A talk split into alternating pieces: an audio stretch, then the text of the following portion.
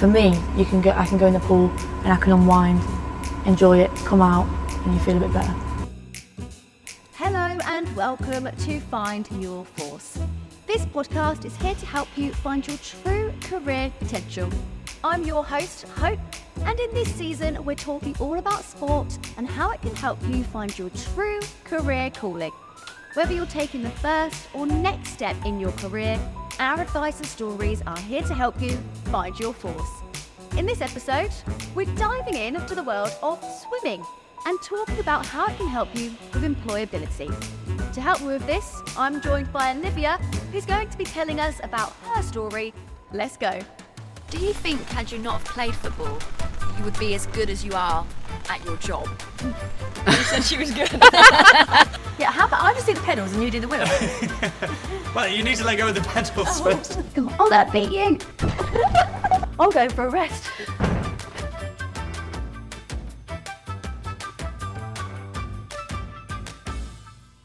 So, Olivia, thank you so much for sitting down with me today. First things first, where did this love for swimming come from? So I initially started swimming as a toddler. Obviously, parents naturally took me to sort of learn to swim, work my way through that. Obviously, then started competing at club level. As I then got better, I sort of went on to Midlands, eventually finished at Nationals. So sort of done it from a baby all the way through. It's amazing how a, life skill, which your parents teach you when you're young, just in case anything happens, Yeah. has become such a, a huge part of your life. Oh, it's incredible, honestly. Like, obviously, every parent wants a child to swim, more for the safety. And then, obviously, as you build your way through, and sort of, you realise that a lot of the skills that you learn and do throughout life probably does come from sport. And obviously, for me, swimming. Well, talk to me more about those skills then, especially being a younger person when you started. Yeah. What kept you in the water? What kept you kind of pushing for going through the ranks and winning competitions or what have you? So I think, obviously, the most important when I was younger was the enjoyment of it and sort of the friendships that you build. Naturally, with that, obviously, when you're doing well, you're building your confidence. That naturally spreads. Um, at the same time, you sort of become a bit more robust than necessarily would, or necessarily I would be without. You're sort of doing sessions all the time. Sessions that you don't like. Obviously, when you go to competitions, you'll win some, you'll lose some, you might get disqualified. So it's just sort of learning how to deal with little things then that obviously you can then take forward and build on throughout. It's interesting you used the word robust and you talked about not always winning. Yeah. Because that is something that we all face in life generally, but also in terms of employment. You might go for a job that you, you don't get, someone else gets it. So it's about teach that kind of resilience. Have have you seen those early skills in the role you're doing now? Yes, obviously, not everything that I've done I've sort of passed first time. So obviously, a lot of things I'd like to say, yeah, you have, but it isn't always sort of all singing or dancing. Um, when I initially joined the RAF, I obviously went through to the AFCO, and the role that I wanted to go in, they, they deemed me unsuitable only because it was closed at the time and they were fully recruited. But at the time when I was deemed unsuitable, I didn't have the explanation of these are the reasons why. So I sort of was like, oh no, I've not been like, well, I'm not good enough to join. And then my mum was like, no, don't be silly, just go again and you'll be fine. So it sort of bouncing back from that was, Yeah, and having that support from your family to actually make you question actually, it's not personal about me lacking something, it could be something else. yeah, totally. Especially my mum's always been like a massive support with that. So obviously you will face things that you don't always succeed at straight away. But I think it's about the support network that you have around it as well that can influence. So your family were very supportive of the swimming aspect. Yeah. Were they supportive about you joining the Royal Air Force? So it didn't come as a shock to them. So my auntie was in the RAF, obviously, many years ago. So I sort of expressed that I wanted to go into the military. At the time, I didn't know if I wanted to join the army or the RAF. It was more my mum that sort of said, have a look into the RAF. more so for the career and obviously the opportunities and qualifications that they give you straight away. So I sort of, I'd say they're pretty encouraging in terms of not pushing me into the military, but letting me do what I wanted to do. You spoke about a role that you went for initially Yeah. that you were unsuitable for because it was full. Yeah. Then what happened? So I sort of had a six month wait, obviously, between being deemed unsuitable to obviously then going back. But when I obviously went back, um, I, was, I could do pretty not a- any job, but I had quite a lot of jobs to choose from. And obviously, at the time at the AFCO, they sort of says, "Is there anything specific that you want to do or be able to do?" Sport was that thing, and they said, "Here's a list of options which are sort of good for for sport." And that's obviously where my trade career, obviously with the logistic profession, came in. AFCO. What is AFCO? So AFCO is the Armed Forces Careers Office. Cool. So anyone else listening to this who is in the Yeah. force will know that, but I didn't know that. Yeah. Okay, so sport was definitely a decider then about what you wanted to do. Has it always been swimming, or have you tried other things? Swimming was a massive thing growing up, and then sort of as when I reached secondary school, I got selected to go on a world class start trial thing for rowing. Obviously, from there, I passed that and then rowed at Nottingham all the way through, did GB trials and so on, up to under 23s. So it's not always been swimming, but it has always been water.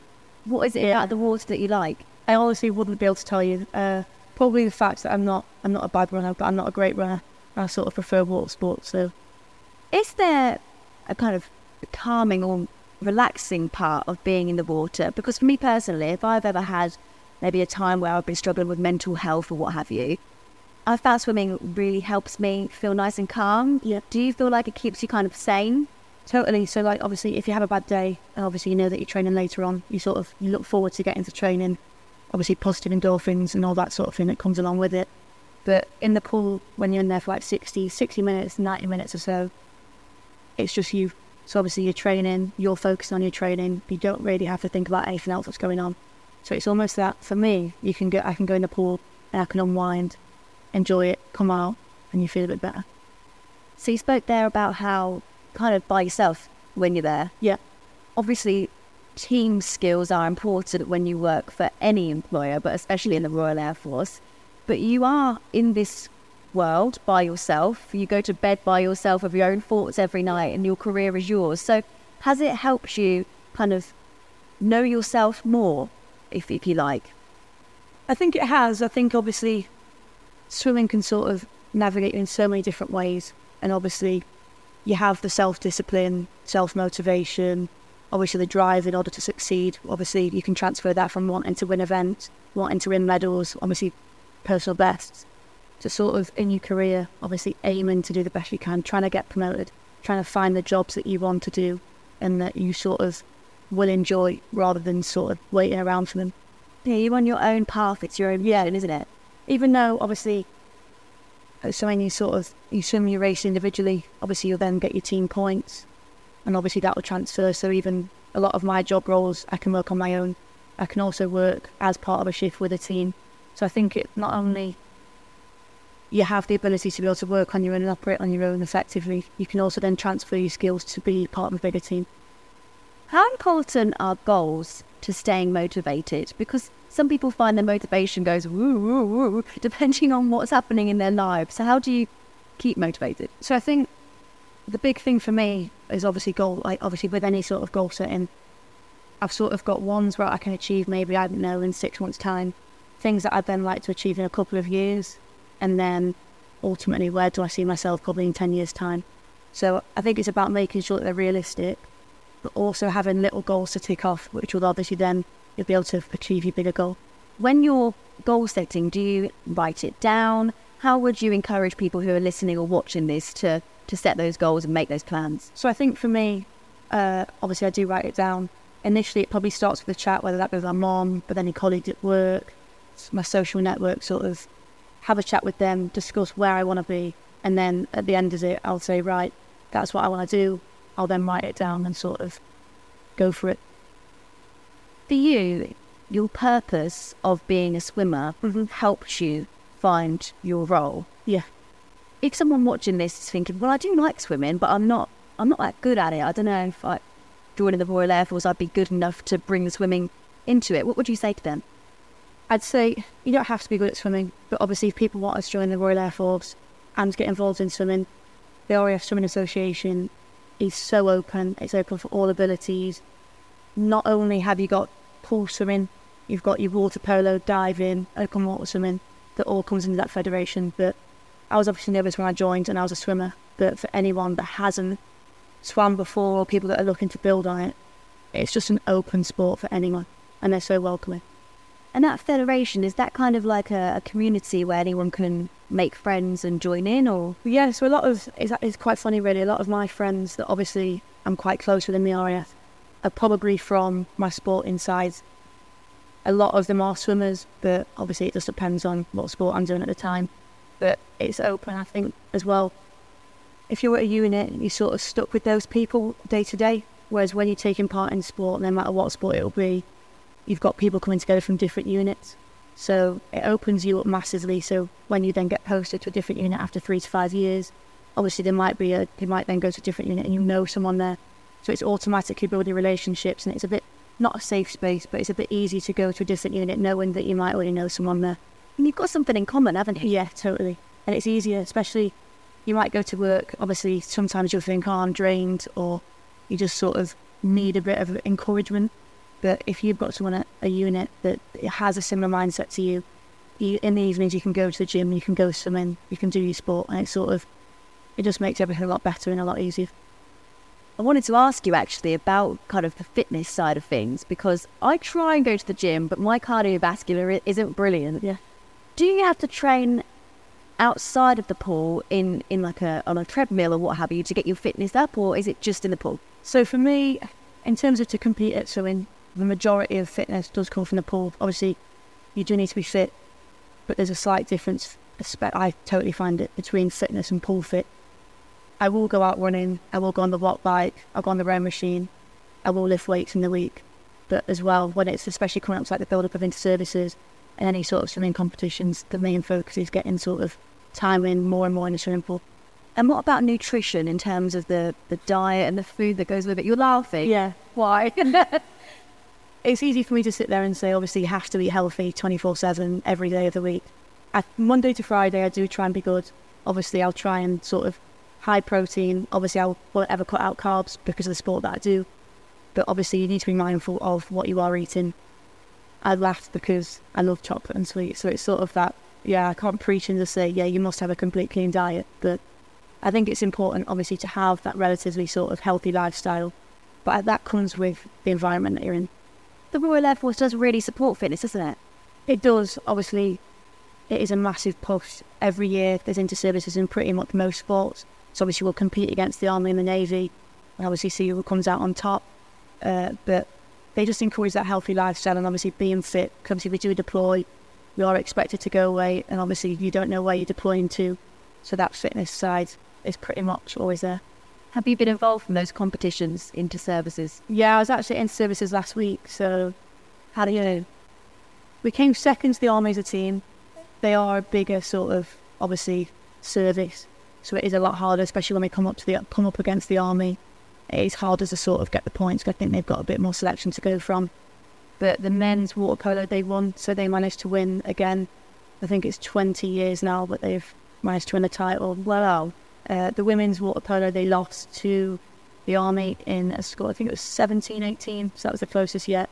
And then obviously in the pool we did quite well. So But you know what they say, first the worst, second the best. Yeah, totally. And we'll have them next year. So. There you go, have them next year. Yeah, I love that. So what's the difference between a, a swimmer and an, an elite swimmer? Obviously the fitness is going to be completely different. An elite swimmer you could probably be expected to train 13, 14 times a week, if not more. Obviously depends on your job, where you're at, or if you are classified as an elite athlete where you're not actually currently doing a job role, you're just employed to obviously be an elite athlete. The drive is always there in both of them, and obviously the one to be, want to be able to do it is obviously there. But I think obviously the expectations of the level that you should be participating at and what you should be achieving, that is probably the biggest difference with that. How far can you go within the sport? So, in terms of in the RAF and swimming, you can pretty much go probably all the way to the Olympics if someone had the potential to.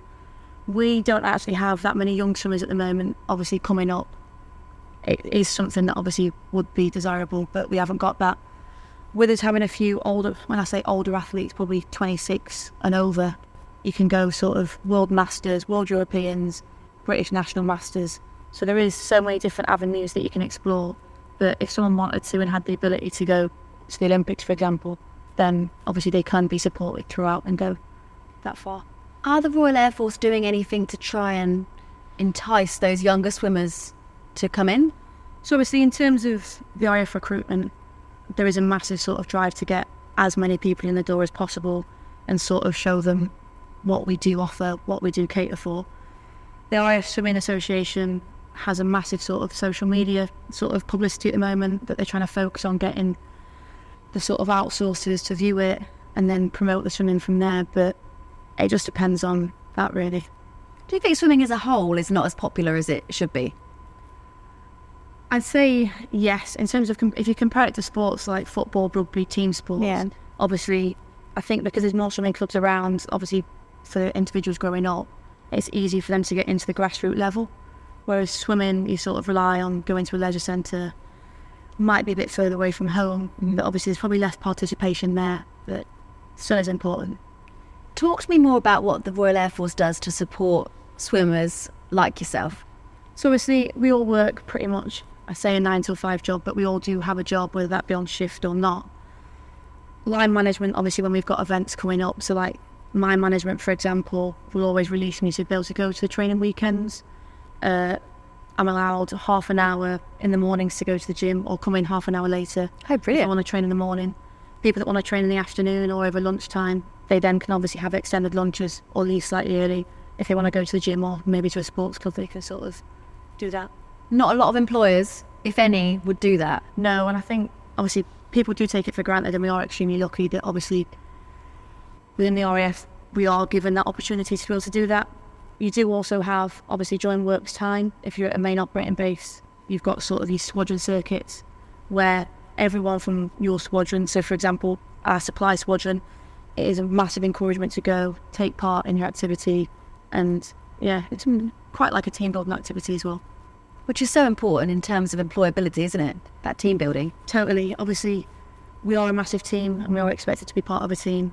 It allows us to sort of explore, getting to know individuals. You sort of get to see other people's areas of strengths and weaknesses. You can then help them build on them, and they obviously in turn can sort of help you as well. A swimmer, say, is listening or watching this. Yeah.